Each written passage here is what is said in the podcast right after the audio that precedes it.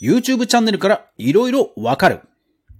先日 ELT の持田香織さんの声に変換できるカラオケがヤマハから発表され YouTube を見てみますと ELT の伊藤一郎さんの動画がバズっていました。そこで彼のチャンネルを調べてみると、いやー、意外な動画が再生されていて、さらにさらに調べますと、その業界自体が盛り上がっていることが分かりました。それをテーマにした YouTuber も盛り上がっていて、それでは早速学んでいきましょう。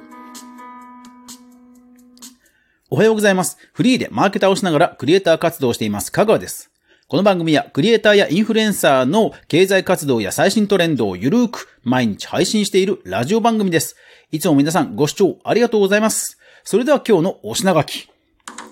いっくんのチャンネルに見るトレンド。リユース YouTuber がすごかった。リユース市場全体もすごかったです。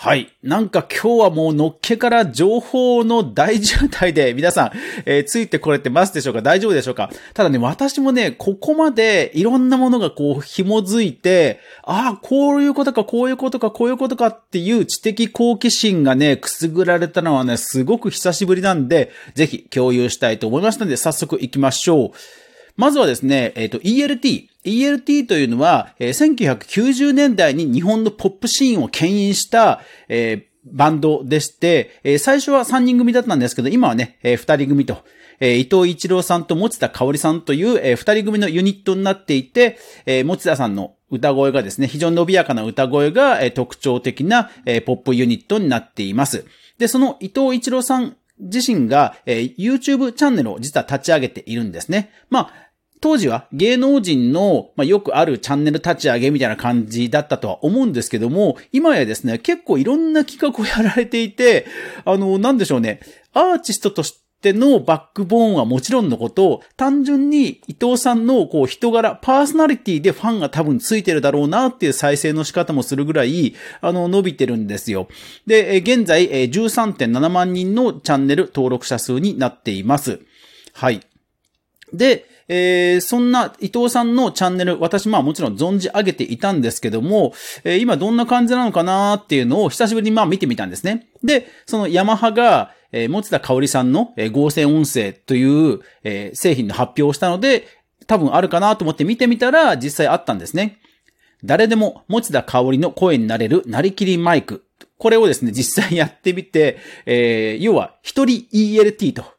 えー、伊藤さんが本当に持田さんの声で歌って、まあギターも弾くという動画がですね、えー、76万再生で、まあ見事にバズっているということだったんですね。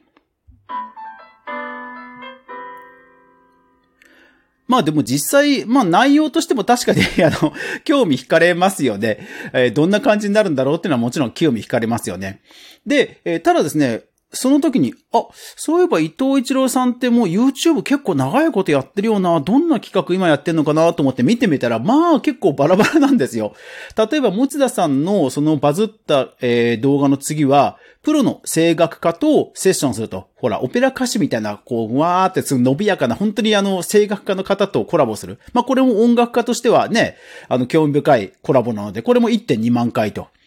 まあ一方で、一方で、なんかこう、特撮ものとか仮面ライダーがどうやら好きらしく、えー、仮面ライダー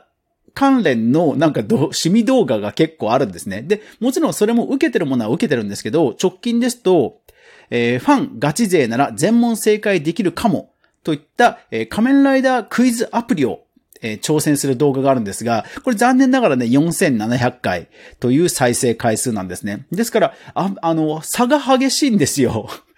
えー、5000、5000未満の再生回数もあれば、えー、まあ、さすがに持田香織さんの動画はバズりですけども、それでも、えっ、ー、と、4万とか5万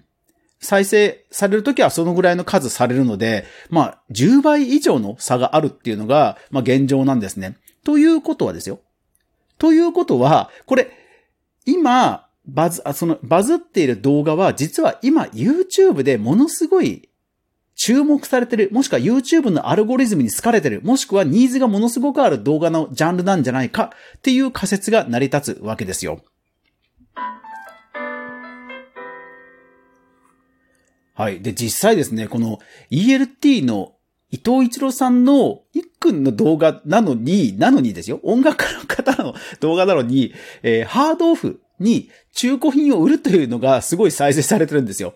えー、は、えまずは、そのギター関連、音楽関連のこう中古屋さんで、え、ハイパーギターズっていう会社さんがあるんですが、そこに、要は自分の機材を、え売るとどれぐらいになるかという動画が、これがですね、1ヶ月前で10万バズってるんですね。で、その、そこで査定がされなかったものだけ次は今度ハードオフに査定を頼んだ。これが4万再生されてるんですよ。これ明らかに他の動画よりも多いんですね。まあ、仮面ライダーの回でも、なんかでこう、あ、仮面ライダーの回でも、ハードオフでこの詰め合わせを買ってきた、これをずらずらと並べるどんなものだろう的な、こう、袋、福袋開封的なのって人気あるじゃないですか。あれと同じ感じのハードオフで買ってきた仮面ライダーの中古グッズみたいなものも、これも3.8万でバズってるんですね。あれ待てよ。これもしかしたら、今 YouTube で、セカンドユース、リユースってものすごく人気ジャンルなんじゃないかと思って調べたんですね。実際、ハードオフで検索キーワードを入力しますと、サジェストがずらーっと出るんですよ。で、試しに一通り見てみたところ見つけました。ジャンクジャンクのジャン太郎さん。という YouTube チャンネルです。これ、もちろん ELT の一君とは全然関係ない方でですよ、もちろん。ただ、調べたところ、えー、このジャンクジャンクのジャン太郎さん、えー、2.3万の登録者数なんですね。で、ただ、もう普段の再生が1万、1.5万、1.1万、1.1万、1.2万と、もう万超えの再生を連発してるんですよ。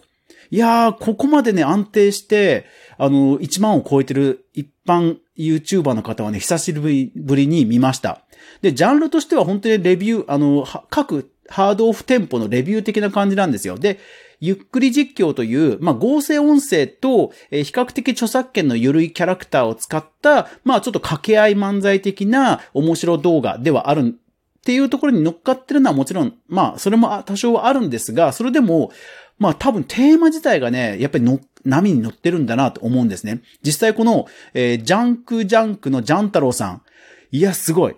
久しぶりに見ました。YouTube でこれだけ綺麗に、綺麗にこう継続してフォロワー数が増えてるチャンネルはね、久しぶりに見ました。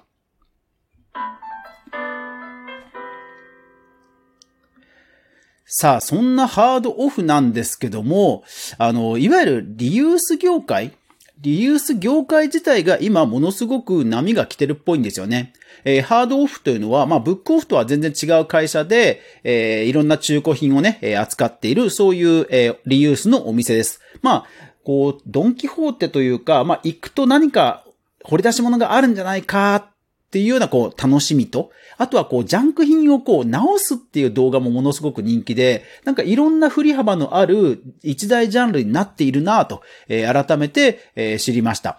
で、えー、ツイッターでもですね、ハードオフ魅力などで検索しますと、やっぱりいろんなツイートが出てくるぐらい、まあ身近なものになっているということなんですね。で、このハードオフなんですけども、株価もすごいんですよ、最近見たら。今年の、今年からもうぐわーんともう半年以上もう伸び続けてるんですよ。で、まあ、決算もいいということで、まあ、非常に好景気だと、好調だと。で、えー、リユース業界、ゲオとか、あとはあのー、ブランド品のリユースとかも調べると、やっぱり軒並みね、リユース関連、みんなね、業績いいんですよ。ただまあ、えー、宝石とかのリユースは若干こう波があるんですけども、ただ、えー、ハードオフやゲオは軒並み好調なんですね。で、ゲオに関しては今年の7月から好調なんですよ。あれ？好調、この頃から好調ってなんか皆さんピンときません？そう。円安ですよ。円安。で、えー、メルカリで調べたところ、メルカリでは仮面ライダーグッズとかそんなに、まあ、あの、普通の価格なんですけど、eBay、海外のオークションサイトを見てみました。eBay で、えー、仮面ライダーという単語で、アジアからの出品で、えー、発送で、それから販売済みの商品というもので絞り込みをしました。なんとそうしたら、はい。仮面ライダーの今グッズって、ベルトにいろんなアイテムを刺す、コレクション的な要素が非常に多いんですよ。そのベルトに刺す、えー、あの、アタッチメントもいろんな種類があって、それをコレクションする的な楽しみがあるアイテムなんですね。なんと、その差し込む、ベルトじゃないですよ。ベルトじゃなくて差し込む方のアイテムが1万円。ベルトが3万円とかですね、ものすごくいい値段で売れてるんですよ。